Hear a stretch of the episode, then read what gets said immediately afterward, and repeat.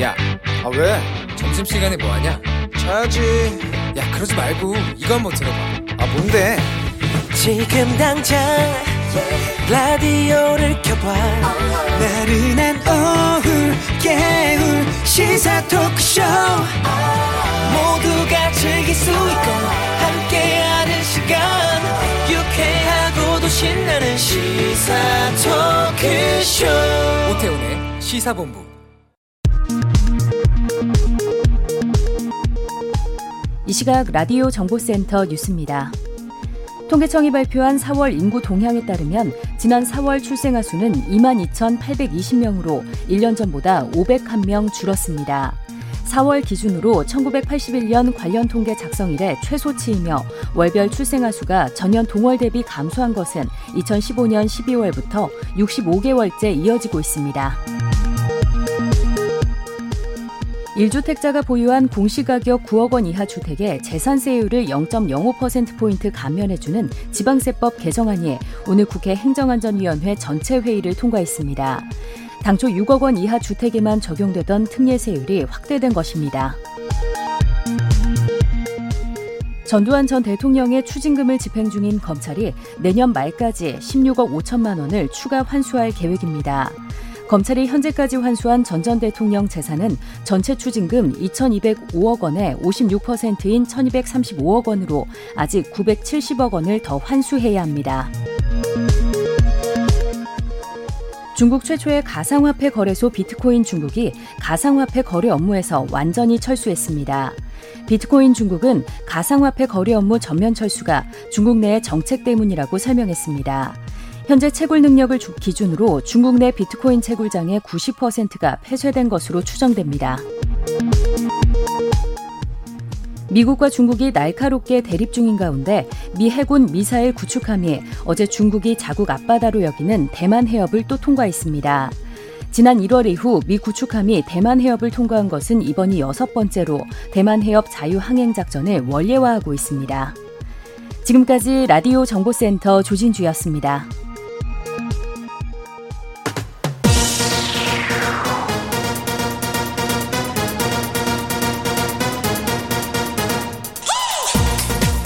박정호의 본부 뉴스. 네, 오태훈의 시사본부 2부 첫 순서 주요 뉴스들을 정리해드립니다. 본부 뉴스 오마이뉴스의 박정호 기자와 함께합니다. 어서 오세요. 안녕하십니까? 예. 코로나19 신규 확진자가 600명대로 급증했어요. 그렇습니다. 지역 발생이 605명, 해외입이 40명으로 신규 확진자가 총 645명 발생했는데요. 네. 어제 0시 기준보다 250명이나 늘어났습니다. 음. 그러니까 주말 휴일 검사 건수 감소 영향이 사라졌고 또 보면 수도권에 이어서 대전 등에서도 다소 큰 규모의 집단 감염이 발생하면서 확진자가 크게 늘었습니다. 네. 그러니까 대전의 한 교회 교인과 가족을 중심으로 모두 52명이 확진이 됐고요. 또 경기 광주시에선 인력사무소와 지인을 잇는 12명의 확진자가 확인이 됐습니다. 또 경기 안산시 성당과 관련해서 4명이 추가로 양성 판정을 받아서 음. 누적 환자가 22명이 됐고요. 강원 춘천시의 지인 모임 관련 사례에서도 확진자가 3명 더 늘어 총 10명이 됐습니다. 네. 백신 접종을 하게 되면 완료하면 네, 군대 내에서의 면회가 전면 허용된다고요? 그렇습니다. 지금 군에 자녀가 있으신 분들은 정말 좋은 어, 희소식이 아닌가 싶은데요. 네. 지난해 2월 20일부터 시행된 면회 금지 조처가 접종 완료자에 한해 풀리는 셈입니다. 지난해 2월부터 지금까지 면회가 아예 안 됐어요? 네, 그렇습니다. 어. 네.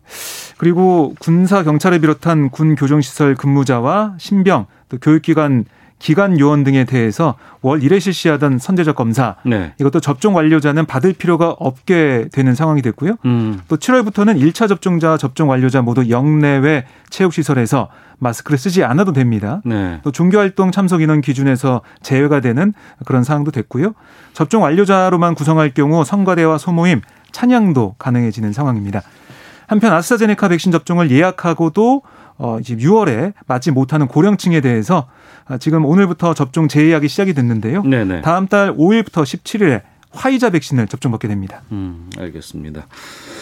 그 김여정 북한 노동당 부부장이 미국 대화 촉구에 선을 그은 담화를 냈는데 네. 여기에 대한 미국 입장이 나왔죠. 그렇습니다. 김여정 부부장이 이 미국이 김정은 위원장의 뭐 대화 뭐 대결 다 준비하고 있다 이런 발언에 대해서 어쨌든 대화 얘기가 나와서 음. 흥미로운 신호다라고 했더니 김여정 부부장은 꿈보다 해몽이다. 네. 선을 그었었는데 거기에 대해 이 미국 네드 프라이스 국무부 대변인이 담화를 인지하고 있다. 음. 아, 외교에 대한 우리의 관점엔 변화가 없다라고 설명을 했습니다. 그러니까 북한의 핵 프로그램 도전에 대응하기 위해서 북한과 원칙 있는 협상에 관여할 준비가 계속돼 있다. 북한이 우리의 접촉에 긍정적으로 반응하기를 계속 희망한다라고 뭐 일관된 입장을 좀 보이고 있습니다. 아, 프라이스 대변인의 이런 발언, 그러니까 북한이 당장 호응하지 않더라도 외교적 접근의 여지를 계속 열어두면서 대화 재개를 모색하는 그런 상황, 그리고 한반도 상황을 안정적으로 관리하겠다라는 취지로 해석이 됩니다. 네. 박범계 장관 이후 그리고 네. 김호수 총장 취임한 이후에 중간 간급 중간 간부급 네, 검찰 인사 앞두고 있는데 그렇습니다. 인사위원회가 오후에 열린다고요? 네, 오후 2시에 예정이 돼 있는데요. 이번 중간 간부급 인사 역대급 규모가 될 것 같아요. 아, 왜냐하면 올해 초에 박범계 법무부 장관 취임 이후에 단행한 첫 인사가 소폭에 그쳤고요. 네. 또 직제 개편까지 맞물리면서 아, 사실상 물갈이가 이루어질 거다 이런 예상이 나오고 있습니다. 박범계 장관 오늘 출근길에 뭐라고 했냐면 이번 인사의 기조 분명하다. 검찰 내부의 수신, 조직 문화의 활성화, 또 검찰 개혁과 조직 안정의 조화다 라고 인사 방침에 대해 밝혔는데요. 네. 그리고 또 주목되는 게 바로 이제 주요 권력 사건 수사팀장의 교체 여부. 만약에 교체가 된다면 또 이제 수사가 어떻게 되는 것이냐 여기에 음. 대한 관심이 커질 것으로 보이고요. 통상 법무부는 이 검찰 인사위가 열린 당일이나 네. 늦어도 다음 날, 그러니까 오늘 오후 늦게나 내일 인사안을 발표해 왔어요. 어. 아, 그런데 박 장관은 인사 시기에 대해서 아직 정해진 게 없다. 네. 이번 주가 될지 다음 주 초가 될지 인사의 결과를 봐달라라고 설명을 했습니다. 알겠습니다. 어, 재난지원금에 대한 얘기가 많이 나오고 있는데 홍남기 부총리가 전 국민 지원은 생각하고 있지 않다 이렇게 밝혔다고요. 네, 오늘 국회 기획재정위에 홍남기 부총리가 나왔어요. 네. 거기서 국민의힘의 추경호 의원이 전 국민 지원금에 대한 의견을 거듭 물었습니다. 네. 그러자 홍 부총리는 정부로서는 전 국민 지원금을 생각하지 않고 있다라고 음. 선을 그었고요. 더불어민주당이 추진하는 전 국민 지원금에 대한 부정적 의견을 다시 한번 재확인한 겁니다. 아, 또홍 부총리는 당과 협의하는 과정에서 피해 계층에 두텁게 지원하는 방향으로 논의가 진행되고 있다 라고 설명을 했는데요. 네. 사실 어제 이제 박완주 민주당 정책위 의장 같은 경우는 전국민 지원금으로 하겠다고 했잖아요. 그렇습니다. 네. 근데 홍 부총리 이 입장은 좀 달라가지고요. 음. 또 진통이 예상이 됩니다. 그리고 민주당 정일영 의원의 추경 규모 질의에 대해 홍 부총리는 초과 세수 범위에서 추경하는 편성하고 있다. 이게 추경 규모가 30조 원 초반대가 되지 않을까라고 얘기를 했는데 네. 이것도 지금 민주당 얘기를 들어보면 최대 35조라고 했거든요. 음. 이것도 좀 온도 차이가 있습니다. 5조 차이가 나네요, 그러면. 네, 그렇습니다.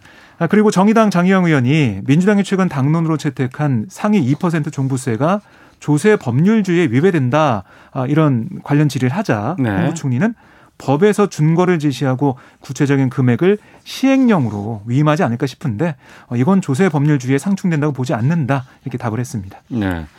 그 성추행 피해 공군 부사관 사망 사건 관련해서 그 1년 전에 네. 그 피해자를 성추행한 혐의를 받고 있는 윤모 준이 기소 의견을 제시했다고요? 그렇습니다. 수사심의가 어제 오후 열린 제3차 회의에서 군 검찰과 피의자 또 유족 측 의견을 청취한 다음에 피의자 윤준이에 대한 심의 결과 아, 군인 등 강제 추행죄 이걸로 기소 의견으로 의결했는데요. 윤준이는 1년 전에 피해자 이모 중사가 근무하던 공군 제20 전투비행단 파견 당시에 이 중사를 강제 추행한 혐의로 유족들에 의해 고소돼서 군 검찰의 조사를 받아왔습니다. 아, 그리고 수사심의는 이중사가 성추행 피해를 신고한 다음에 새로 전입한 부대 아, 제15 특수임무비행단에서 이중사 신상을 유포하는 그러니까 2차 가해라는 혐의를 받고 있는 다른 상급자 2명에 대한 심의를 진행했어요. 네. 하지만 이들에 대한 기소 여부 의견은 추가 수사 이후에 의결하기로 그렇게 아, 의견을 모았습니다. 한편 국방부가 지난 3일부터 운영한 군내 성폭력 특별 신고 기간 아, 현재까지 57건의 성범죄 신고가 접수됐는데요. 이 가운데 20건을 수사 의뢰했습니다. 음. 그러니까 정말 심각한 그런 상황에 대해서 볼 수가 있고요. 나머지 17건 정도도 지금 보고 있어요. 수사 의뢰해야 되는지 말아야 되는지. 네. 그러니까 군내 이런 폭력이 좀 만연해 있는 게 아니냐 이런 우려가 나오고 있습니다. 네. 애초에 이걸 이렇게 했으면은 네. 이런 그 안타까운 희생은 없지 않았을까 좀 싶은데. 그렇습니다. 그리고 미성년자를 성추행하고 성촉심을 제작해 유포한 혐의를 받는 26세 최찬욱의 신상 경찰이 공개했네요. 네, 예, 대전경찰청은 어제 신상공개심의위원회를 열고 참석자 7명 전원 만장일치로 최 씨의 신상 공개를 결정했는데요. 최 씨는 남자 아이들을 대상으로 성착취물을 제작하고 유포한 혐의 등으로 지난 16일 구속이 됐습니다. 2016년 5월부터 올해 4월까지 SNS에서 알게 된 미성년자에 접근해서 성착취물 6,900여를 제작한 다음에 보관을 해왔어요. 네. 뭐 사진 3,800여 개, 영상 3,700여 개 나눠서 휴대전화 등에 보관을 해왔습니다. 아, 이 가운데 14개는 해외 서버를 둔 SNS에 유포하기까지 한 것으로 드러났는데요. 경찰은 현재까지 파악된 피해자 317명이라고 설명했고요. 네. 피해자들은 모두 남성입니다. 음. 아, 경찰은 이 내일 검찰에 최 씨를 송치할 때 최 씨의 모습을 공개할 예정입니다. 알겠습니다. 자, 지금까지 본부 뉴스 오마이뉴스의 박정호 기자와 함께했습니다. 고맙습니다. 고맙습니다.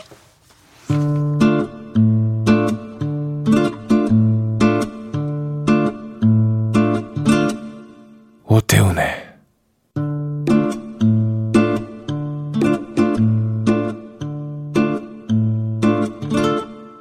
시사본부 네, 1시 11분 지나고 있습니다. 시사본부는 청취자 여러분들의 참여 기다리고 있습니다. 샵 9730으로 의견 주시면 되고요. 짧은 문자 50원, 긴 문자 100원, 어플리케이션 콩은 무료입니다. 팟캐스트와 콩, KBS 홈페이지를 통해서 다시 들으실 수 있고 유튜브를 통해서도 생중계되고 있습니다. 검색창에 일라디오, 뭐 시사본부 이렇게 검색해 보시면 영상으로도 만나보실 수 있습니다. 수요일 전문성과 현장성이 살아있는 고품격 범죄 수사 토크를 지향하는 아는 경찰 시간입니다. 배상훈 전 서울경찰청 범죄심리 분석관 나오셨습니다. 안녕하십니까? 안녕하세요. 김은배 전 서울경찰청 국제범죄수사팀장 나오셨습니다. 안녕하십니까? 안녕하십니까 네. 새우튀김 한 조각을 환불해달라 이런 고객과의 논쟁 끝에 음식점 점주가 쓰러졌고 또 숨진 사건이 발생을 했고 아, 많은 분들이 공분을 사고 있습니다. 음식점 주인하고 소비자 간에 이게 뭐 무슨 일이 있었던 거예요? 이거는 이제 관계가 세 측으로 보야 됩니다. 네. 이 음식점이 김밥집이라고 합니다. 예. 그리고 소비자가 있고 배달 앱 그러니까 세 측을 보는 게 맞습니다. 네. 어, 이게 뭐 새우튀김 한 세트가 한 세 개 정도 되나 봅니다. 음. 그걸 시켰고 나머지 몇 개 김밥도 시켰는데 여러 가지를 한꺼번에 시킨 예, 거 한꺼번에? 시켰는데 이제 소비자가 네. 어, 어떤 일종의 클레임을 건 거죠. 불명으로 불판을 했는데 문제는 그, 그날이 아니라 그 다음 날 그 중에서도 나머진 다 그 새우튀김 한 개, 나머지 두 개는 괜찮았나 봅니다. 한 개 가지고 이제 문제를 제기를 하셨고. 네. 근데 그 과정에서 음식점 주인하고 논쟁이, 언쟁이 벌어졌고. 근데 거기서만 끝난 것이 아니라 이분이 이제 이 소비자분이 그 이 배달 앱 쪽에다가 또 항의를 하셨나 봐요. 어. 그러니까 이제 음식점 주인은 소비자와 배달앱 쪽 두 쪽에 다 항의를 받게 된 거죠. 음. 사실 이것은 이 상황 때문에 음, 전화를 받고 응대하다가 이제 이, 이 음식점 점주분이 네. 전화 받는 과정에서 쓰러져 갖고 뇌사 상태에서 돌아가신. 근데 이 상황이 사실은 상당히 그 배달 앱의 갑질이라든가 소비자의 어. 떤 진상 뭐 소비자 뭐 여러 가지가 우리 사회가 가지고 있는 다양한 문제가 이 농축된 것이 아니냐라고 해서 문제가 됐던 사건이고 어, 오늘 아침인가요? 다른 라디오 다른 방송에 그 돌아가신 분의 따님이 네. 또 이제 인터뷰를 하면서 전체적인 내용이 확인된 상황입니다. 우리가 그동안 이제 뭐 진상 손님 있는 경우가 좀 있잖아요. 그리고 그렇죠. 음식점을 하다 보면은 정말 별의별 손님들을 다 만난다라는 얘기들은 익히 좀 많이 듣기는 했었어요. 그럼 그때 뭐 그냥 아우 알겠습니다라고 뭐 돌려보내거나 아니면 환불해 드린다거나 뭐 다른 서비스를 드린다거나 뭐 이렇게 대처하기도 하고 아니면은 또 뭐 싸우기도 하고 뭐 여러 가지 하고 있는데 지금 이 상황은 여기 플러스 배달 앱이 이제 포함되어 있는 거네요. 그렇죠. 그리고 그렇죠. 직접적으로 음식점주가 그 손님과 이제 서로 간에 어떤 뭐 풀거나 다투거나 이게 아니고 배달 앱을 통한 또 하나의 절차가 또 생긴 거 아니에요? 그러니까 배달 앱을 통해서 물건을 시키게 되면 음식이 네. 오지 않습니까? 네. 그런 음식을 보는 과정에서 뭐 좀 약간 클레임 걸 수는 있어요. 예. 근데 이 고객이 좀 약간 갑질한 건 뭐냐면 어. 그 지금 말씀하신 교수님이 그 여러 가지 시켰는데 그 중에 새우 튀김 한 개가 문제가 된 거예요. 아, 음식 도시락을 시켰는데 여러 가지를 예, 시켰는데 그 시켰는데 중에서 다 새우튀김- 다른 건 괜찮고 예. 새우튀김 세 개가 시켰는데 두 개는 먹고 하나를 냉장고에 넣어놨는데 네. 5월 8일 날 색이 변색됐으니까 환불을 해달라 그랬어요. 튀김을 냉장고에 넣었다가 나중에 봤더니 색이 변했으니까 환, 환불해 달라고. 예. 어. 그러니까 환불해 준다 했는데 네. 아마 그 전화하신 그 고객께서 음. 전체로 환불해 달라 이렇게 또 갑질하신 거예요. 그러다, 다두 개는 먹었는데 예, 그러다 보니까 이제 다툼이 된 거고 중간에 쿠팡 이치에서는 중재를 해야 되는데 네. 쿠팡에는 상담원이 있기는 있습니다. 그렇지만 상담원들이 그 고객을 쪽에 선 거 서가지고 실제적으로 점주 쪽으로 좀 압박하는 거죠. 무슨 말이냐면 앞으로 조심해라. 그리고 점주들이 알아서 해라. 이걸 우리가 어떻게 하냐 이런 식으로 했기 때문에 어. 그 고객하고 점주 간의 고성을 와가다가 아마 그 나오는 얘기는 고객이 조금 뭐 부모도 없냐 아니면 좀 약간 심한 말 한 것 같아요. 50이 넘은 분한테. 그러다 보니까 아마 전화 받다가 쓰러지신 거야. 음. 그래가지고 후송이 됐는데 29일 날 뇌출혈로 사망 한 사건이기 때문에 커진 건데요. 아까 교수님 말씀하신 대로 실제적으로 고객들이 클레임 걸 수는 있지만 클레임 거는 걸 가지고 또 별점 테러라고 또 들어보셨어요? 저는 이거 음식을 제가 이런 앱을 통해서 한 번도 주문을 안 해봐가지고. 아, 그래요? 예. 음식을 시킬 때 보면은 거기 들어가게 되면은 그 리뷰를 달았는데 저희 예. 딸도 이제 보면은 리뷰를 보고 아, 이 집이 맛있다 뭐다 하면 시키거든요. 어. 별점이 하나부터 다섯 개까지가 있는데 네. 하나짜리는 최하야, 최하위. 아 그러면 어 어떤 곳에다가 음식 시켜 먹을까라고 쭉 보다가 어 여기는 별점이 낮네 그러면 안 안 시키죠. 시키니까 그러니까는 별점 다섯 개 받으면 최고인데 네. 별점 하나까지 주고 또 계속 클레임 걸기 때문에 이 점주는 스트레스 받고 그것 때문에 사망했다고 하는데 물론 음. 인과 관계는 확인해 봐야겠지만 이 사건이 이제 계속 퍼지다 보니까 아 그러면은 점주들이 참 힘들다.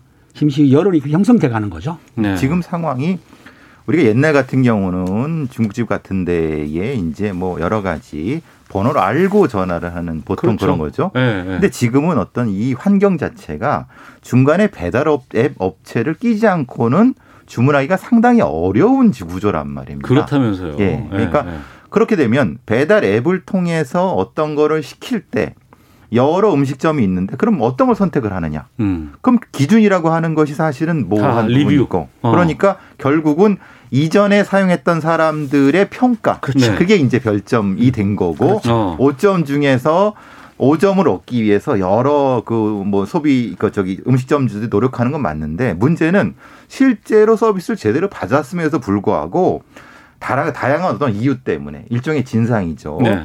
먹기는 다 먹어놓고 1점만 두고 여기 안 좋다라고 하거나 어. 사실 그건 말도 안 되는 거죠. 예. 근데 그런 어떤 진상 손님을 배달앱에서 걸러내는 어떤 시스템이 있어야 되는데 그 블랙리스트 같은 거 있어야 되지 않나요? 근데 문제는 그걸 함부로 또 이용할 수는 없는 거죠. 왜냐하면 어. 쨌든이 사람들도 역시 소비자는 맞으니까 네, 네. 합리적인 형태의 배달 앱이 음. 점주와 소비자 사이에서 균형점을 찾아야 되는데 네. 지금 이 사건은 뭐냐면 배달 앱이 일방적으로 소비자 편만 들고 네. 점주는 완 점주한테는 조심하세요. 음. 경고입니다. 네. 이걸 네 번이나 전화를 했다는 겁니다. 상담원이. 그럼 음식점의 주 같은 경우에는 본인이 잘못했다 그러면 수용을 하겠지만 그렇죠, 예. 그게 아니고 정말 갑질 손님이라든가 진상 손님을 받고 거기에 대해서 대응하는 것도 힘들고 억울한데 대응할 방법이 없다고 합니다. 네. 그러니까 문제는 만약에 리뷰를 다는 거에 대해서 네. 내가 그게 아니다라고 대 거기에 반박한다든가 대응을 해야 되는데 음. 그걸 막아놨어요. 그리고 그 리뷰를 블라인드 처리를 쿠팡에서 해줘야 되는데 네. 블라인드 처리 안 하면은 고스란히 그 사람이 악의성을 가지고 거- 거짓을 쓴다 하더라도 속수무책으로 당할 수밖에 없다. 음. 이것 때문에 지금 점주들이 화난 거예요. 대응할 수가 없는 것이다라고 보기 때문에. 평균의 함정이라는 게 다섯 명한테는 잘했어요. 음. 근데 악의적인 한 명 때문에 한 명이 1점을 주면은 네, 네. 평균이 떨어지지 않습니까? 어. 근데 이 점주는 되게 뭐 예를 들면 잘했는 다른 점들은 다 잘했는데 네. 악의적인 하나 때는 평균이 떨어지게 되면 이 한저 한 악의적인 한 사람을 걸러낼 수 있는 합리적인 그러니까 점주와 소비자와 그 앱에 어떤 합리적인 기준이 있어야 되는데 지금은 그 배달 앱이 기준을 안 가지고 있다. 오히려 모든 어. 것을 점주한테 뒤집어 씌우거나 뭐 여러 압박하는 지금 사실 또이 압박 때문에 그 스트레스 때문에 쓰러진 것이 아닌가 라는 유족 측의 주장입니다. 그리고 그것이 타당할 가능성이 높은 거죠. 이 배달앱이 처음에 탄생했을 때 생각을 해보면 음식점 주들은 음식을 제대로 만드는데 집중하고 그렇죠. 배달이라든가 이런 서비스는 외부에 이제 맡겨서 이제 편하게 그 음식을 하고 또 손님 입장에서도 빠르게 전문적으로 그걸 받아서 쓰- 하면 좋겠다고 생각했었는데 그게 아니고 지금 양상이 달라져 버린 거잖아요. 그렇죠. 그래서 이제 별점 알바라고 하는 음, 네. 그게 정말 안 좋은 거죠. 네. 예를 들면 어떤 어, 어떤 지역에서 별점 알바를 고용하지 않고는 유지할 수 없다. 왜냐하면 지금 아 음식점 자체가, 자체가, 평점을 예. 높게 받기 위해서 알바를 그렇죠. 고용한다고요? 왜냐하면 항상 상위에 있지 않으면은 배달 아. 자체가 안 된다는 겁니다. 예, 사실 인간의 심리가 여러 열 개 정도 업체가 있는데 첫 화면에 뜨는 데를 주, 주로 시키겠죠. 그럼 음. 그들끼리의 경쟁도 있는 거. 근데 이것이 이런 형태의 어떤 왜곡된 형태의 별점 형태가 되면은 네. 진짜 서비스가 좋은 가게들은 무너지고 음. 어떤 어떤 일종의 다른 어떤 편법을 쓰는 업체가 성장하는 건 더 이상하지 않느냐. 그리고 그것을 그걸 그 선별해야 되는 어떤 배달 앱은 왜 손 놓고 있느냐. 어. 핵심은 이 부분일 거라고 생각합니다. 그러니까 음식 잘 만들게 아, 음식에 집중하려고 했다가 오히려 지금 배달앱의 노예가 되는 거네. 그렇게 되는 그렇죠. 거죠. 배달앱에서 리뷰가 나빠지게 되면은 어. 소 고객들이 아까 이제 소비자를 소비자라고 말씀하시는데 그 소비자들이 보고 안 시키잖아요. 네. 그러면 소득이 떨어지지 않습니까? 그렇죠. 장사가 안 되니까. 네. 그러니까 어쩔 수 없이 울며 겨자 먹기로 가입해서 하는 건데 중요한 거는 어느 기업이든 간에 불리의 컨슈머는 있습니다. 그러니까 음. 아무리 내가 잘해줘도 그중에 한두 명은 입맛에 안 맞을 수도 있고 또 악의적으로 쓸 수가 있어요.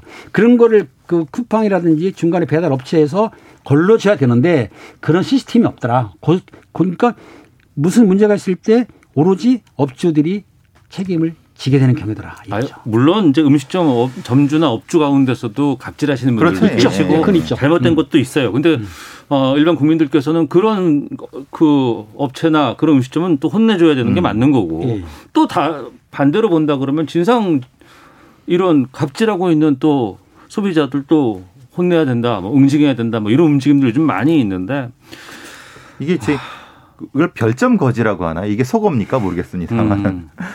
음, 그러니까 음식은 다 잘 먹어놓고 네네 마지막에 하나 정도 가지고 계속 문제 제기하는 겁니다. 사하나 공하나님이 이거 예를 주셨는데 어떤 식당 사장님은 손님이 식당에서 모기 물렸다고 손해배상을 하고 진상 부려서 음식값 안 받고 돌려보냈답니다. 그게 이제 말하자면 그런 네, 네, 비슷한 그렇죠. 거죠. 그런, 그런 경우가 그러니까 있죠. 먹을 거 다 받아놓고 좋은 서비스 다 받아놓고 오히려 환불까지 받는 어, 이런 어떤 게 아주 일부죠. 음, 그럼 아주 일부지만은 그런 것을 선별해낼 수 있는 아니 어떤 배달의 업체가 지금 그 저기 매출이 몇 조가 넘는데 그죠? 그러면 그들이한테 그런 어떤 서비스를 할 수 있는 의무가 있는 거 아닙니까? 네. 근데 그 사람들은 안 하느냐? 음. 배달의 업체들이. 근데 그것을 안 하고 결국은 어떤 소점주한테 뒤집어 씌우는 거는 이거는 합리적이지 않지 않냐. 이 얘기가 지금 핵심 같습니다. 맞습니다. 그러니까 그 배달 앱 업체가 없었을 때도 우리는 음식을 이렇게 배달하고 했었죠. 사 먹고 다 주문하고 했었어요. 그리고 근데 그 배달앱 시장은 엄청나게 커졌고 거기에 수조 원의 이 매출이 나오곤 있는데 정작 달라진 거는 이쪽만 배가 부르고 이쪽만 돈이 집중되고 오히려 다른 곳에서는 스트레스를 많이 받는다는 건좀 우리가 생각해 봐야 되겠다는 생- 입장이고 1935님 별점 평균만 없애도 많이 개선될 겁니다. 소비자들도 한두 명 악플 보고는 판단하지는 않습니다. 평균이 중요하죠.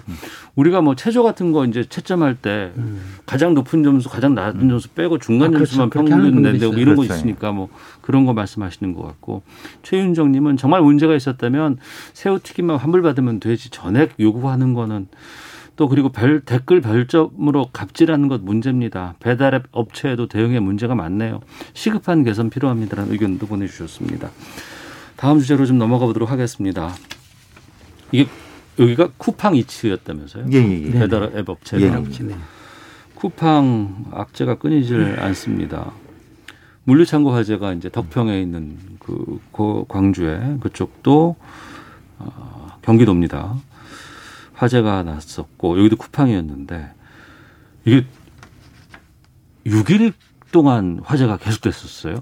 그렇습니다. 그 이 장소가 어디냐면 알다시피 경기도 이천에 있는 덕평 물류센터예요. 네네. 센터인데 거기에 6월 17일 오전 20분쯤에 아마 그 지하 2층에 있는 창구지 않습니까? 물류센터 창고 선반 위에 전선이 불꽃 시킨 것 같아요. 이거는 이제 CCTV 찍힌 거니까 네. 조사를 더 해야 되겠지만 거기서 불이 났는데 이게 무려 6일 동안을 탔습니다. 음. 그래가지고 2월 22일 오후 4시 12분에 서방 당국에서 완전 진화라고 완전 진화. 했는데 그럼 예. 129시간 동안을 탔다는 얘기인데 당시에 이제 그 안타까운 일은 그 진화 과정에서 그 이천 구급대장인가요? 119? 네. 광주 구급대 아, 광주 구급대장이신 광주 소방서. 예, 예. 김모 그 대장께서 지하 2층에 그 인명이 혹시 남았나 싶어서 음. 들어갔다가 그만 빠져나오지 못하고 실종이 됐었어요. 네. 근데 19일 날 안타깝게도 그 사망한 시신으로 발견됐기 때문에 참 가슴 아픈 일인데 이 아픈 쿠팡 물류센터가 어떻든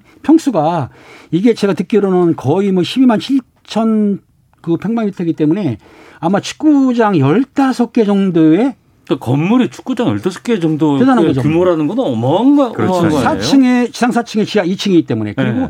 당시에 물건이 1,620만 개 정도의 그 택배물이 있었다는 거예요. 그러니까 그거를 진압을 했지만은 그게 쉽게 되질 않고 계속 잔존물이 남다 보니까 거의 129시간 동안 이 화재가 발생했던 거죠. 예, 사실 뭐 제 고향이 경기도 이천이고요. 사실 뭐 제 동생이 또 이천 소방서 구조돼 음. 있습니다. 아, 그러세요? 예, 어. 그래서 사실 이 사건을 보면서 왜냐하면 이게 광역으로 퍼지기 때문에 이천 소방서가 출동해야 되지만 과- 광주도 인접서기 때문에 네. 들어가거든요. 음. 남해일 같지 않아서 상당히 좀 걱정도 많이 했었는데 하필 이런 안타까운 일이 생겼고요. 사실 핵심적인 부분은 어, 그 이천이란 좁은데 너무 많은 물류 창고가 있습니다. 그리고 거기 물류 창고 엄청 많아요. 왜냐하면 네, 거기 네. 네 개의 고속도로가 통과합니다. 거기. 네.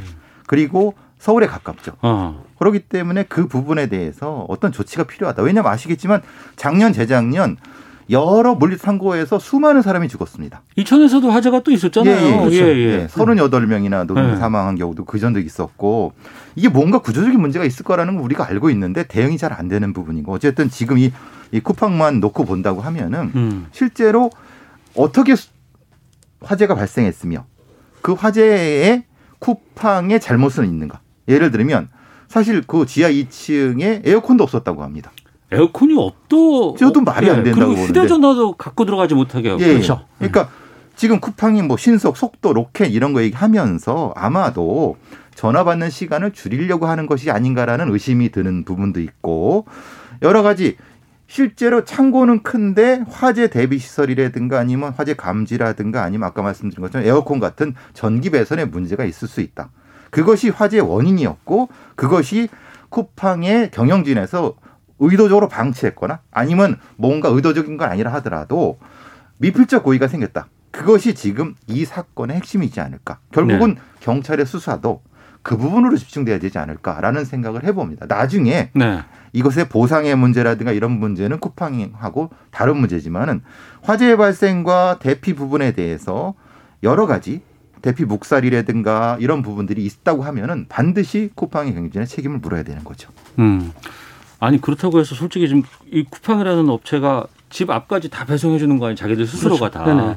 소비자 위해서 그런 서비스를 한다는 사람들이 자신들을 위해서 일을 해주고 있는 사람들한테 에어컨도 제대로 주- 그 어, 시설도 안 만들어주고 하다못해 핸드폰까지 뺏어간다는 건 그건 말이 안 되는 거 아니에요? 핸드폰을 보게 되면 일을 안 쳐. 그렇죠. 핸드폰을 전화한다든지 거기 세팅 같은 걸 하게 되면 방지하기 위해서 그럴 수도 있기 때문에 아니면 네. 사진을 찍는다든지 이런 걸 방지하는데 그렇다 하더라도 사실상 얘기 얘기 들어보면은 스프링클러 작동도 뭐 8분 정도 늦었다는 말도 들리고 그렇죠. 음. 뭐, 뭐 직원이 불났다고 했는데도 보안 요원들이 신경을 안 썼다는 거예요. 묵살했다는 얘기는 뭐냐면 자주 오작동이 난다는 겁니다. 경보가. 네. 그러니까 그 당시 처음에는 경보가 오작동인 줄 알았는데 먼 연기가 자욱하다 보니까 실제로 그분이 막 항의를 몇번 했는데도 불구하고 퇴근이나 해라. 그랬다는 거예요. 그러니까 제가 보기에는 그 보안 요원, 안전 요원들이 교육도 안 됐을 뿐만 아니라 그리고 안전 불감증이 확실해요. 아니 경보가 울리면 일단은 연기가 나든 안 나든 대피를 시켰어야 되는데 그럼요. 그걸 안 했단 말이에요. 물론 쿠팡에 근무하는 직원들은 대피를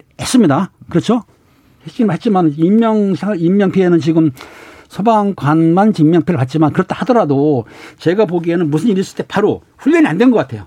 뭐는 빨리 시키고 했어야 되는데 그렇지 않고 하다 보니까 늦게 대응했기 때문에 화재가 더 크지 않았었나. 이제 고의적인. 형태의 것이 있었는지, 그러니까 스프링클러를 잠궈놨는지, 네. 고의적으로 잠궈놨다 그러면 심각한 문제입니다. 8분 정도라고 하면 이 정도면 거의 다 탈 수준입니다. 그렇겠죠. 1분 네. 1초가 아깝습니다. 어, 이제 제가 이제 방화수사관도 해봤기 때문에 이 부분에 대한 고의성, 그, 그, 이- 이 수도를 잠가놨던 부분에 대한 경영진이라든가 어떤 관리자들의 어떤 어떤 지시가 있었다. 음. 그럼 이거 심각한 문제가 되는 거고요. 또한 감지 상태를 어떤 뭐늘 어떤 감지가 되기 때문에 그것을 게을리했다. 훈련도 게을리했다. 이랬다 그러면 거기에 대한 책임, 경영진의 책임, 관리의 책임, 쿠팡 최고 책임자의 네. 책임도 분명히 물어야 될 거라고 보고 당연하게도 관련된 뭐 사상 부상에 대한 책임도 반드시 져야 될 거라고 보여집니다. 우리가 이런 얘기를 매년 하잖아요. 이천에서도 음. 또 작년에도 그 전에서도 뭐 창고에서 뭐 화재가 나서 노동자가 막 수십 명이 사망하기도 했었고. 근데 그럴 때마다 이거 더 신경 써야 됩니다. 갖춰야 됩니다. 이런 거 더 확인해야 되겠습니다. 재발 방지 하기 위해서 어떤 노력들 해야 할지 뭐 대책들 좀 챙기고 봐야겠습니다. 합니다만 또 반복되잖아요. 그렇죠. 네. 그러니까 지금 문제는 경찰하고 소방당국하고요 합동 합동 현장 수사를 하거든요. 물론 거기에는 이제 국가세원도 끼고 그다음 전기안전공사라든가 유관기관 낍니다. 한 다음 실적 유사를 하는데 지금 전기 누전을 하고 발표는 못 하고 있어요. 왜냐하면 현장 검식을 확실한 뒤에 왜냐하면 그렇죠. 이게 네. 책임 문제가 따르고 또 보험 문제 따르기 때문에 철저한 수사를 해가지고 책임 소재를 확실하게 밝혀야 된다고 생각합니다. 알겠습니다. 아는 경찰 함께하고 계시는데요. 아, 기상청 또 교통정보 확인하고 돌아와서 두 분과 다음 주제 말씀 나눠보도록 하겠습니다. 날씨와 미세먼지 정보 송소진 씨가 전해주십니다. 현재 전국 곳곳에 소나기가 내리고 있습니다. 특히 강원도 화천과 전북 완주, 충북 영동 등에는 시간당 5mm 안팎의 다소 강한 소나기가 천둥 번개를 동반해 쏟아지고 있습니다.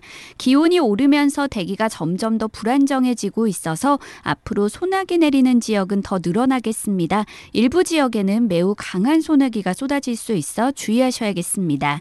한낮 기온은 대구 25도, 광주 26도, 서울 27도 등 전국이 20도에서 27도 분포를 보이며 어제보다 1도에서 3도 정도 낮겠습니다. 오늘 공기는 깨끗하겠습니다. 미세먼지 농도가 전국적으로 좋음에서 보통 단계를 보이겠는데요. 다만 호흡기와 눈에 해로운 오존 농도가 경기 남부와 충남, 전남 지역을 중심으로 나쁨으로 오를 전망입니다. 현재 서울의 기온은 27도입니다. 날씨와 미세먼지 정보였습니다. 이어서 이 시각 교통 상황을 KBS 교통정보센터 이승미 씨가 전해드립니다. 单。 네, 이 시각 교통 상황입니다. 영동고속도로 강릉 방향으로 이천 졸음쉼터 부근 갓길에서 화물차 사고 처리하고 있습니다. 평창에서는 2차로 막고 작업을 하는데요. 여기는 2km 구간 정체가 되고요. 서울 양양고속도로 양양 방향으로 화도 부근과 서종 부근에서 작업을 하고 있어서 남양조금소에서 서종 부근까지 정체 서행이 반복되고 있습니다. 경부고속도로 부산 방향으로 한남에서 서초까지 정체고요. 서울요금소에서 죽전 사이 5차로와 갓길 막고 시설물 보수하고 있습니다. 서울용소 부근 1km 정체고요. 반대 서울 방향은 수원 부근과 양재에서 반포까지 밀립니다. 제2경인고속도로 성남 방향으로 문학 부근 3차로에서 비탈면 보완 공사를 하고 있습니다. 하객 분기점부터 2km 구간 여파받고 있습니다. KBS 교통정보센터였습니다.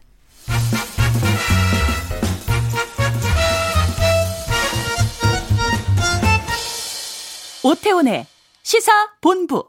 네, 아는 경찰 김은배, 배상훈 두 분과 함께 말씀 나누고 있습니다. 청취자 7222번님, 딸이 이천에 살아서 지난주에 다녀왔는데 물류창고 화재 때문에 어린이 놀이터가 끄름으로 까매서 깜짝 놀랐습니다.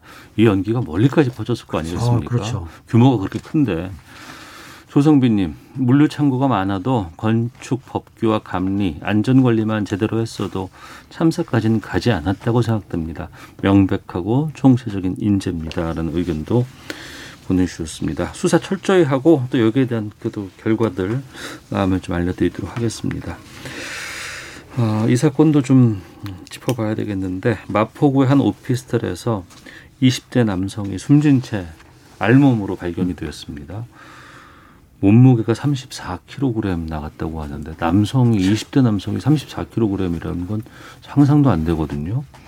친구 관계였다고 하는데 배상원 교수님 관련자들은 세, 그러니까 가해자 둘 하고 하나 더 저 입건이 됐습니다. 그리고 피해자는 한 분인데 네. 어, 같은 경우 21살의 고등학교 같이 다닌 사람들이라고 봅니다.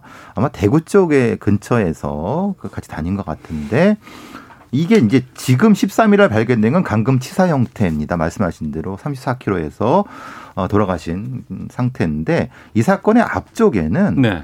작년에 일종의 이, 이 가해자들이 실종을 핑계 삼아서 감금하고 노동 착취까지 몇 번 한 후에 이 피해자의 부친한테 고소를 당한. 그래서 그것에 대한 안갚음으로 올해 결국은 이들을 또 감금해서 착취해서 죽게 만든. 그러니까 네. 올해 단발적인 사건이 아닌 거죠. 네. 그러니까 지금은 사망한 채로 발견이 된 거고. 발견된 거고 작년부터 네. 발생해서 감금이 두 번 있었고 다시 또 고소가 되고 상해죄로 된 상태에서 제대로 처리가 안 된 상태에서 결국은 그들한테 끌려가서 마포구 오피스에서 돌아가신 사건. 그러니까 최종으로 봐선 감금치사 혹은 보복살인 여러 가지가 섞여 있는 사건이라고 볼 수 있습니다. 그럼 지난해 그때는 어떤 일이 있었던 거예요? 이게 내용은 좀 복잡하긴 한데요. 작년 6월경에 김모 씨하고 안모 씨가 그 서울대학 학교하는 바를 동거를 했어요. 근데 네. 그 사망하신 박모 씨가 7월경에 들렸어요. 네? 7월 달경에 들렸어요. 아, 오피스텔에 예, 들려서 예. 살고 있었는데 그러니까 친구들이 사는 오피스텔에 들른 거 그랬어요. 아니에요? 예. 친- 예. 근데 이제 그, 그 김모 씨하고 박모 사망한 김, 박모 씨하고는 고등학교 동창이고 네네. 그 안모 씨하고 김모 씨는 중학교 동창이에요. 서로 어. 동창끼리 만났던 거 맞는데요. 네. 그런데 11월경에 박모 씨가 임의 동행을 당합니다. 음, 임의 동행을 당했다는 게 무슨 뜻이에요? 그분이 좀 장애가 조금 있었는데 네. 사실 음료수를 좀 훔쳤다 안 훔쳤니 해가지고 임의 동행 해서 해가지고 경찰 파출소에 신고돼서 조사해 보니까 어. 박모 씨 몸에 상처가 있는 거예요. 예, 예. 그러니까는 그 경찰관이 그 김모하고 안모는 자기 친구니까는 데려가겠다 했는데 음. 그걸 묵살하고 부모한테 연락을 합니다. 네. 그 부모가 와보니까 자기 아들이 있거든요. 어. 데려갔어요. 네. 근데 아이가 상처를 입으니까 어. 11월 8일경에 대구 달성기자서에 상해죄로 고소를 합니다. 그 정리를 하면 네. 친구들끼리 살고 있었는데 네. 그 중에 한 사람이 그 경찰에서 뭐 임의 동행을 당해가지고 경찰에서 조사하다 보니까 상처가 있고 그렇죠. 그래서 얘 부모님한테 연락을 했고 해서 부모가 인계를 받았어요. 부모가 봤더니 어 우리 애가 친구들하고 살고 있는 건지를 알고 있었는데 상처가 많이 심하네 그래서 고소를 한 거군요. 네, 상해죄를 고소를 해가지고 상해죄 조서를 받았는데 예. 그게 이게 있습니다. 우리가 피해자 주소지에 조사를 받아도 피의자, 가해자 주소지로 이송을 하거든요. 네. 그러니까 가해자가 주소가 어디냐면 영등포 하나를 했었어요. 음. 영등포로 이송을 했는데 네. 영등포에서는 1월 달에 그 김모, 안모 씨를 데려 조사를 하니까 때렸다고 했겠습니까? 부인을 음. 한 거죠. 네네. 부인을 했기 때문에 일단 돌려보내고 대지를 하려고 했는데 음. 그 김모하고 안모가 화가 나니까 어, 어 나를 관 고소했다. 고소했다. 친구를. 그래서 어. 그래가지고 3월 31일 날 대구로 가가지고 박모를 데리고 올라옵니다. 그안 가야 되는 거 아닌가요? 근데 알다시피 친구들과 제가 친구 관계라고 하지만 친구를 아마 이용을 한 것 같아요. 김모 어. 씨, 안모 씨가 그래가지고 데려가가지고 쭉 뭐야 마포에 있는 오피스텔에 거주하면서 즉 밥도 안 주고 학대라고 이렇게 돼가지고 사망하니까 6월 13일 날 신고해가지고 사망하게 된 거죠. 근데 그 당시 웃기는 게 뭐냐면 일단은 상해죄를 고소하게 되면은 본인이 압박을 해가지고 박모 씨가 문자로 아마 고소를 취한다고 말은 했는데 네. 이게 불송치됐다고 그래요. 그러니까는 혐의 없으면 끝났는데 사실상 상해죄는 이거를 친고죄라든가 반의사 불벌죄 아니기 때문에 처벌을 받거든요. 음. 그러니까 폭력을 폭행이라고 그러면은 반의사 불벌죄이기 때문에 처벌 많지 않으면 많지만 상해는 해당이 없어요.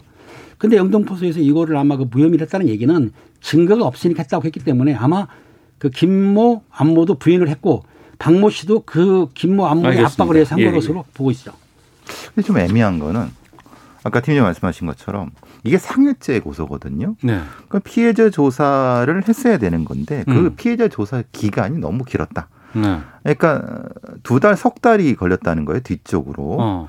그러니까 조금 빨리 했다고 하면은 네. 이건 이제 피해자 조사만 하고 피해자는 한참 나중에 예, 불렀다 예. 이거는 그러니까 그러니까 피해자 붙인 얘기는 조금 빨리 했었으면은 이런 일이 벌어지지 않았을까라고 하는 아쉬움을 지금 음. 토로하고 계시는 거고 네. 저도 좀 이해를 좀 못하겠는 게 조사를 했고 그러면 어떤 형태로든 피해자 조사도 전화로라마 아니면 형태로 해고 그리고 또한 이 상태가 작년에 그 일종의 감금 상태였다는 걸 확인했다고 하면은 네.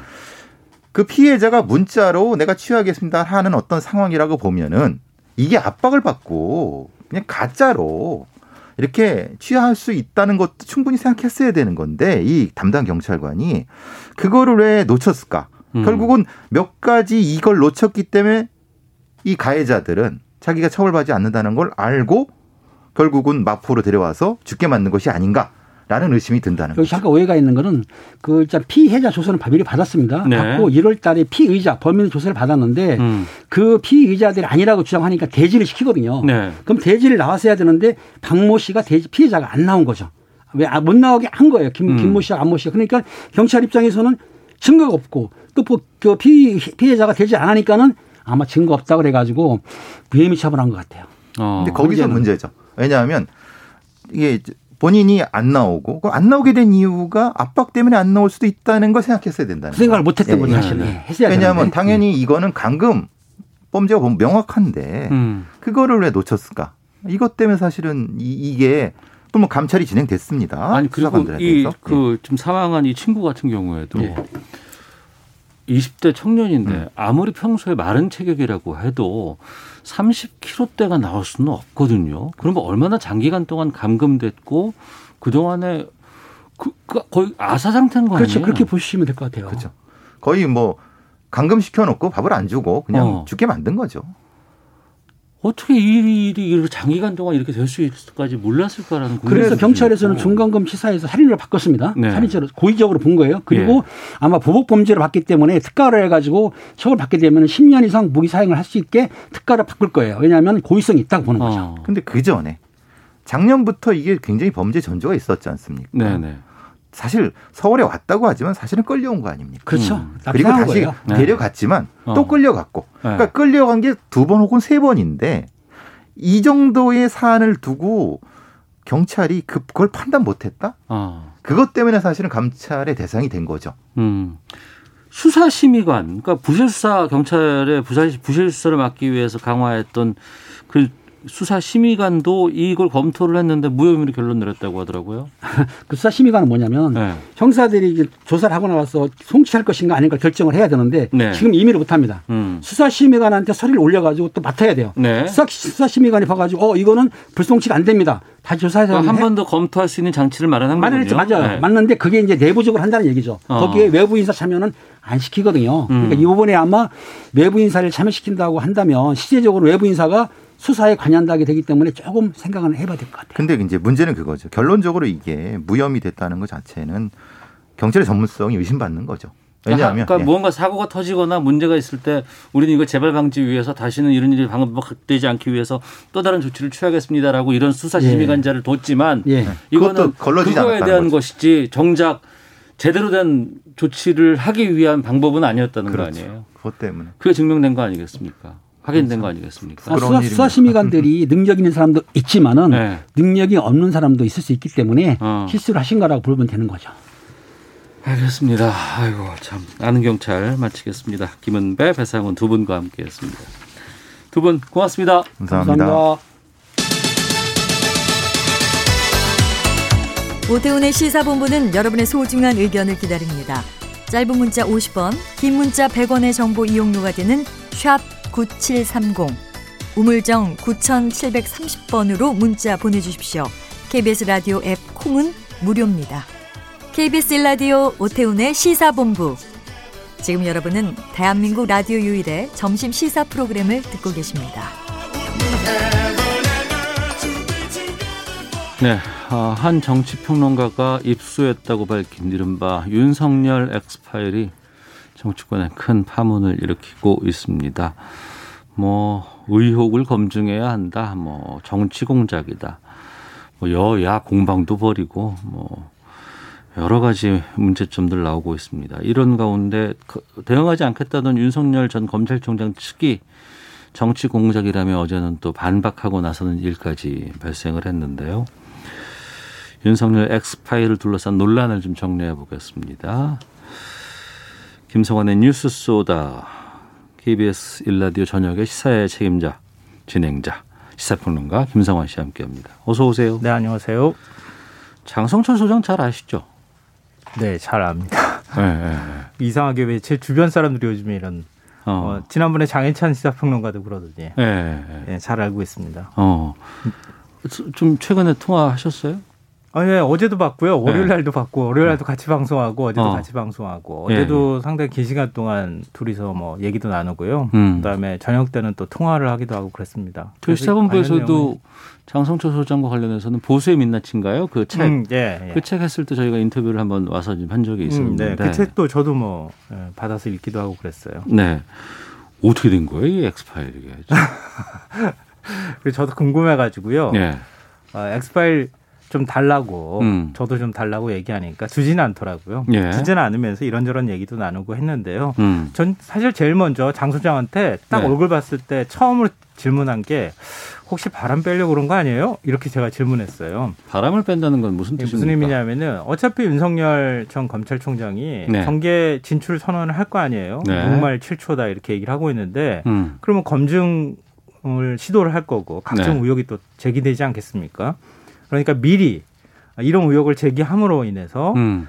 어 먼저 아, 의혹 혹독한 검증을 받기 전에 네. 뭔가 한번 좀 이렇게 미리 매를 맞자. 예, 미리 좀 이렇게 빵빵하게 올라오는 것을 좀 바람을 한번 빼주면 네. 그러면은 아, 이윤 총장쯤 나와 그러니까 본격적으로 국민의 국민들의 시선에 보이기 시작할 때쯤 되면 아이 뭐 그거 다 지나간 얘기지 이런 얘기를 만들려고 그런 거 아니에요? 제가 이렇게 물어봤는데 음. 그거는 아닌 것 같아요. 네. 제가 여러 차례 그걸 얘기도 나누고 했는데 네. 그런 의도라고 보이지는 않고요. 음.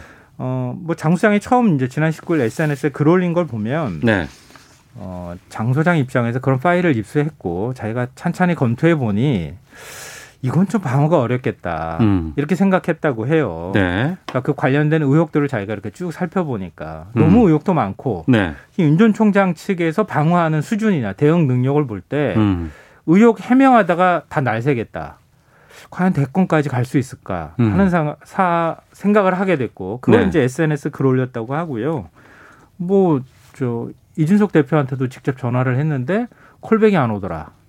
뭐 김재현 최고위원한테 얘기해서 파일 주려고 했더니 안 받겠다고 하더라. 음. 윤전 총장 측한테도 파일 주려고 했더니 네. 뭐 반응이 없더라. 그래서 내가 그냥 SNS에 올린 것이다. 걱정이 되는 마음으로. 음. 이렇게 본인은 설명을 하고 있더라고요. 근데 거기에서 이제 이 장 소장이 국민의힘 사람이잖아요. 네, 굳이 뭐 따지면 그렇습니다. 네, 그렇죠. 근데 네. 또 국민의힘에서는 이 선거 공작이다. 이렇게 지금 공격을 자기 당에서 하고 있는 상황이 지금 펼쳐지고 있는데. 그래서 국민의힘 내부에서 상당히 당혹스러워했던 것 같아요. 네. 아, 제가 어제 장 소장 보고 농담 삼아 얼굴이 반쪽이 됐네요. 이렇게 물을 얘기를 했어요. 어.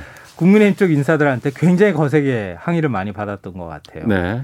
그래서 글도 했다. 내렸다는 얘기도 그때 있었잖아요. 아, 그것도 제가 뭐 그 국회의원 실명을 언급하기는 뭐하지만 당 네. 중진 의원이 음. 인연도 많고 서로 간에 빚도 있는데 그 의원이 전화를 해서 좀 내려줬으면 좋겠다 요청을 하길래 네. 아, 글을 내리게 됐다 이렇게 저한테 설명을 하더라고요. 네. 그리고요. 그러니까 그만큼 이제 국민의힘에서는 음. 민감하게 이 사안들을 받아들였고 네. 이게 왜 우리 사람인 줄 알았더니 저러지 음. 이런 이제 시각이 있었다는 얘기가 되는데요. 어 사실 장 소장은 골수 보수 인사라고 해도 과언이 아니에요. 네, 네. 김무성 전 대표 그 보좌관 오랫동안 했고요. 음. 어, 박근혜 전 대통령 후보 시절에 공보팀장을 하기도 했었고, 네. 그다음에 김무성 대표가 당 대표 시절에 아, 비서실 부실장도 했어요. 음. 한 25년 동안 정계에 몸담았다고 해도 과언이 아닌데, 어, 본인은 저한테 대놓고 그렇게 얘기를 해요. 정권 교체를 해야 된다고 생각한다. 네. 근데 그런 인사가 이번 의혹 제기에 뭐 엑스파일이다 일명 어, 본인이 뭐 엑스파일이라고 이- 지칭하지는 않았지만 그런 음. 파일을 입수했다는 사실을 얘기하면서 자기가 거기에 따르는 개인적인 의견을 올린 걸 네. 사회가 이렇게 받아들인 거에 대해서 자기도 놀랐다 이렇게 얘기를 하더라고요. 음. 아직 그 윤 전 총장은 국민의힘 사람이 아니잖아요. 네, 그렇죠. 그리고 그런데 정작 또 국민의힘에서는 그 장성철 소장에게 대해서 뭐 선거 의혹이다 뭐 이렇게 막 계속 몰아치기 하고 있고 이 상황은 우리가 어떻게 받아들여야 될까요? 어, 그래서 선거 공작을 했다. 네. 아, 이렇게 얘기를 하면은 네. 장 소장이 공작을 했다는 얘기가 되잖아요. 음. 그러니까 앞뒤가 안 맞는 얘기죠. 네. 어, 1997년도 김대엽 그 병풍 사건 아마 기억하시는 분들 네, 네. 많을 거예요. 어, 제가 장 소장한테도 그런 얘기 농담 삼아 얘기했지만 김대엽 됐네요. 이렇게 제가 얘기합니다. 음. 어, 그렇게 농담 삼아 얘기할 정도로 그러니까 뭔가 안 맞는 거예요. 이게. 네, 네. 어. 그러니까 한 사람이 자기 딴에는 아, 이좀 뭔가 좀 잘 방어하고 음. 혹시 나중에 이런 뭐 의혹 제기가 되면서 민주당이 거세게 공격하면 우리가 막을 수 있는 수단이 없으니 미리 좀 잘 대처했으면 좋겠다라는 의도에서 글을 올렸는데 네. 이게 국민의힘 쪽에서 반응하는 걸 보니까 이게 선거 공작이다 뭐 이렇게 나와서 본인도 당혹스러웠다 이렇게 얘기를 하는데요. 네. 어, 국민의힘 입장에서는 역공을 펼칠 만한 그 상황이 못 되는 거 아니에요. 음. 굳이 논리적으로 얘기하자면. 네. 그러니까 이런 방식들을 대응을 정치적으로 정치 공학적으로 접근하기 위해서는 선거 공작이다. 그 전에 홍영길 대표가 윤 전 총장 파일을 하나하나씩 차곡차곡 모으고 있다. 이런 발언들을 한- 하나 한 것이 있기 때문에 그걸 이제 빌미 삼아서 역공을 좀 취해서 윤 전 총장을 보호할 필요가 있겠다. 이렇게 좀 판단을 했던 것 같아요. 네. 근데 하루 이틀 사이에 분위기는 좀 바뀌었어요. 이준석 대표가 좀 원희룡 경, 그 제주이사 만나기도 하고 이러잖아요. 네. 그리고 윤 전 총장 관련 의혹을 더 이상 방어를 해주지 않는 분위기로 돌아섰거든요. 당에서? 어. 네, 네, 당에서. 왜냐하면 한없이 윤 전 총장을 감싸줄 수가 없잖아요. 네. 우리 당 사람도 아니고 정치하겠다고 공식 선언도 안 했고 네. 국민의힘에 들어오겠다고 공개적으로 얘기하지도 않았고 음. 국민의힘으로 갈 겁니다. 이렇게 얘기했던 대변인은 갑자기 느닷없이 그만뒀고. 네. 그러니까 국민의힘은 더 이상 감쌀 여지가 별로 없고 알겠습니다. 감쌀 명분도 없는 거죠. 그 엑스파일 내에 들어가 있는 뭐 내용들 이건 저희가 뭐 확인하지는 않겠습니다. 그건 뭐 언론에서 이제 담당할 것이고 그 내용을 저희가 여기서 뭐 알려드릴 이유도 없을 것 같습니다만 다만 누가 작성했는지 그리고 이게 왜 장성철 소장에게 건네지게 된 그 과정은 어떻게 된 건지 그리고 윤석열 전 총장은 여기에 대해서 어떻게 대응하고 있는지 이 부분을 좀 확인해 봐야 될 것 같은데 어제 대응을 했어요. 근데 이제 이게 만약에 그 여당 쪽에서 한 것이라 그러면 불법 사찰이다 이렇게 네. 얘기가 나오기도 했는데 예. 음, 그래서 저도 사찰인지 아닌지 장 소장한테 직접 물어봤습니다. 네. 공교롭게도 제가 자꾸 물어보기도 하고 취재를 하기도 하고 예. 그러는데요. 장 소장한테 사찰입니까? 이렇게 대놓고 물어봤어요. 그랬더니 사찰은 아닙니다. 이렇게 얘기를 하더라고요. 예. 어, 그럼 정보기관에서 문건 만들었다는 의혹이 제기되고 있는데 어. 들면 국정원 같은 데서 불법 사찰해서 문건 만든 거 아니냐 이렇게 네. 얘기를 하는데 정보기관에서 만든 것으로 보이느냐 아니냐 이렇게 음. 얘기했더니 정보기관도 아닌 것 같다. 어. 이렇게 얘기를 합니다. 그 합법적인 기관이에요? 그러니까 국가기관이라는 표현을 어디서 이제 방송하면서 했던 것 같아요. 네, 네. 그것도 약간 추정을 담아서 자기가 본인이 얘기한 건데 음. 거기 파일 안에 담겨 있다고 하는 정보 일부가 아마 국가기관이 아니면은 모를 것 같아라고 본인이 생각했던 것 같은데 그건 예를 들면 이제 재판 과정이나 기존에 공개됐던 내용을 장 소장이 인식하지 못하고 한 발언일 수도 있어서 아. 정확하게 이걸 불법 사찰이다 이렇게 표현하기는 굉장히 어려울 그런 것 상황에서 같아요. 하태경 의원이 이게 불법 사찰이 맞다고 뭐 확인했어요? 하트경 의원도 엑스파일을 봤다 이렇게 얘기를 하면서 예. 어, 불법 사찰이다 이렇게 주장을 했어요. 그러니까 그것도 사찰이다 이렇게 예, 예. 확정해서 예, 왜냐하면은 윤 전 총장 처와 관련돼 있는 그 예. 내밀한 프라이버시를 담고 있는 내용이 네. 지금 그거는 국가 정보기관이나 이런 데에서 사찰하지 않으면 모를 만한 정보가 그 파일 안에 담겨 있더라. 음. 그러니까 두 사람이 봤던 파일이 동일한 파일인지는 알 수 없지만 버전이 여러 가지라면서. 예, 굉장히 많은 사실 뭐 맘카페에 들어가도 다 있다고 얘기할 정도로 어. 여러 가지 이제 것들이 있는데요. 네. 여의도 정가에는 더 많을 수도 있어요. 근데 지금 하태경 의원 주장으로 보면 내밀한 프라이버시가 담겨 있다 이렇게 얘기를 하고 있는데요. 아, 이렇게 말씀 어떻게 말씀드려야 될지 모르겠는데 그 내밀한 프라이버시는 아마 아시는 분들이 굉장히 많을 거예요. 네. 그게 사실인지 아닌지를 여부를 떠나서 음. 어, 저도 뭐 보수적 인사한테 그런 내용에 대해서 쭉 얘기를 듣고 본인이 cross check까지 했다 이런 얘기를 하는 걸 들은 바가 있는데 방송에서 얘기하거나 공개적으로 얘기할 수는 없죠. 근데 만약에 하태경 의원이 얘기하는 내밀한 프라이버시가 그런 것과 관련되어 있는 과거 전력과 관련되어 있는 내용이라고 한다면 그걸 불법 사찰이라고 단정할 만한 근거는 없는 거예요. 네. 이미 다 인터넷 카페나 이런 데서 나와 있던 내용인데 음. 불법 사찰이라고 이렇게 단정을 해버리면 어떤 효과가 나타나냐 하면은 싸움이 굉장히 지저분해집니다. 어. 그러니까 그러면 검증이 되는 게 아니라 네. 의혹 제기가 되고 정치 음. 공작이 되고 공세가 된다는 거예요. 공세, 공작, 일방적인 그냥 의혹 제기. 그렇죠. 그렇게 어. 돼버리면은 어, 본질이 사라지고 예. 환상만 남게 되는 거죠. 그러니까 하태경 의원이 어떤 의도에서 그렇게 얘기했는지는 모르겠으나 예. 저 그런 방향으로 갈 가능성도 있다 이렇게 음. 생각이 됩니다. 윤 전 총장이 야권의 유력 대선 주자고 그 그리고 바로 전까지는 우리나라의 수사를 총괄하는 검찰총장이지 않았습니까? 네. 검증은 당연히 해야 되고 받아야 되는 거 아닌가요? 그렇죠. 그 네. 너무나 뭐 당연한 거고요. 대선 주자들이 다 그런 검증 과정을 거치지 않았습니까? 네. 그러니까 윤 전 총장이 나와 가족의 문제, 특히 이제 가족과 관련되는 문제에서 내가 어떤 개입도 하지 않았다 자꾸 이렇게 얘기하는데요. 음. 국회의원들 부동산 투기 의혹 나왔을 때 네.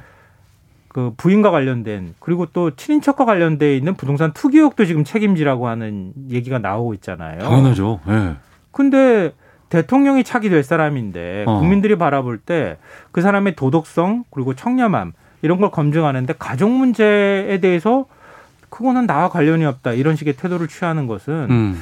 그거는 어 뭐라 그럴까 맞는 대응 방법은 아닌 것 같아요. 네. 그러니까 윤전 총장이 제기되는 의혹에 대해서 앞으로 어떻게 얼마만큼 해명할지는 모르겠지만 음. 어, 나는 관여하지 않았다. 네. 어, 가족과 관련되는 문제는 잘 몰랐다. 음. 이런 식으로만 대응해서는 어, 검증의 칼날을 피해가기 대단히 어려울 것이다. 네. 윤전 총장이 적극적으로 해명하고 어. 국민들께 설명하는 과정을 통해서 자연스럽게 그런 내용들이 의혹이 해소가 되는 과정이 있어야겠다 이런 생각을 합니다. 알겠습니다. 뉴스 소다 김성환 평론가와 함께했습니다. 고맙습니다. 네, 고맙습니다.